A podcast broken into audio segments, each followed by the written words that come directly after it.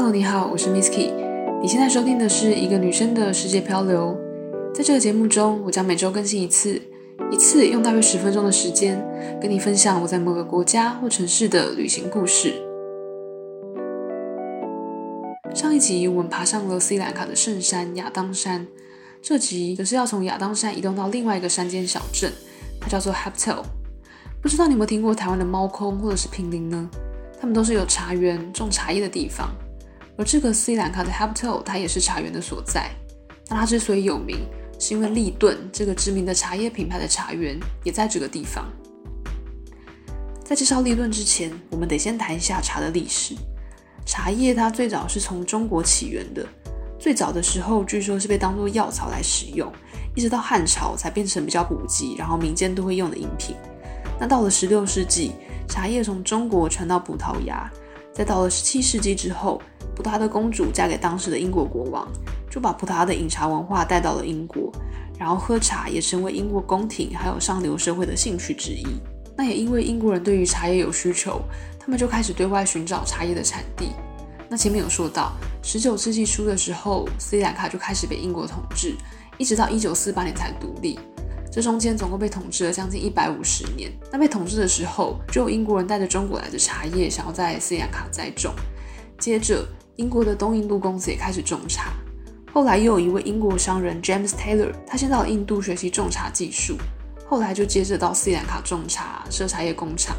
那其实是一直到这个时间点，制茶产业才算正式在斯里兰卡成型。接下来，这位 Taylor 先生他认识了 Thomas Lipton。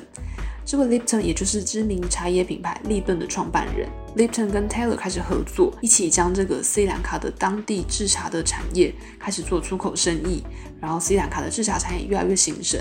根据统计，目前世界前三大的茶叶生产国分别是中国、印度还有肯亚，那第四名就是斯里兰卡了。而这集要介绍的茶叶小镇 Haptel，它就有个地方叫做 Lipton Seat。也就是立顿创办人 Thomas Lipton 当时巡视茶叶的制高点的所在。那要到达这个制高点也是一个非常不容易的旅程。我爬完上集提到的亚当山之后，就先搭着巴士，再转火车回到海拔比较低的山区，也就是 Haptol 这个地方。那到了 Haptol 火车站之后，我就看到民宿老板举着写有我的名字的牌子在等我。这个老板他是一个年轻爸爸，他除了平常呢把自己的家当做民宿。也有兼职开嘟嘟车，我就坐了他嘟嘟车，沿路都是上坡，左边呢是依山而建的一些民房，右边是一大片绿油油的山景。大概过不到十分钟，我就到民宿了。到了民宿之后，老板先帮我介绍周边的环境，有什么可以看啊，有什么可以吃之类的，然后还煮了一壶茶给我喝。坐在民宿的客厅喝茶，眼前一片山景，看了之后不止空气好，心情也跟着舒畅起来。那虽然我当下没有喝茶的习惯啦，但也觉得这个茶喝起来有淡淡的香味，不会太浓或太苦，最后甚至会有甜甜的感觉。我想这应该就是大家常说的回甘吧。在旅馆耍废了一整天之后，隔天早上我就搭着巴士想要前往这个制高点去看风景，但没有想到，原本我以为可以直接抵达这个观光景点，但经过很漫长的山路之后，巴士最后只停在大概半山腰的位置，没有办法直接抵达山顶附近。我下车的地方是当地的知名茶叶工厂，它也是由立顿的创办人建立的。我后来看一些游记，有些旅客会先参加当地的行程，参观这座茶工厂，了解茶叶在采收之后的加工还有产制过程。看完之后，才会一起搭车到山顶去看那个制高点。但我当下只想要赶快到山顶看风景，偏偏从这个茶工厂开始算，还要走半个多小时才会到。那虽然当时也可以叫嘟嘟车，可是当地人只要看到观光客，多半都会漫天喊价，想要敲竹杠。那我想到要经历这种你来我往的痛苦杀价过程，当下决定还是用走的好了。至于跟嘟嘟车司机搏斗的过程，我下集再好好跟大家分享。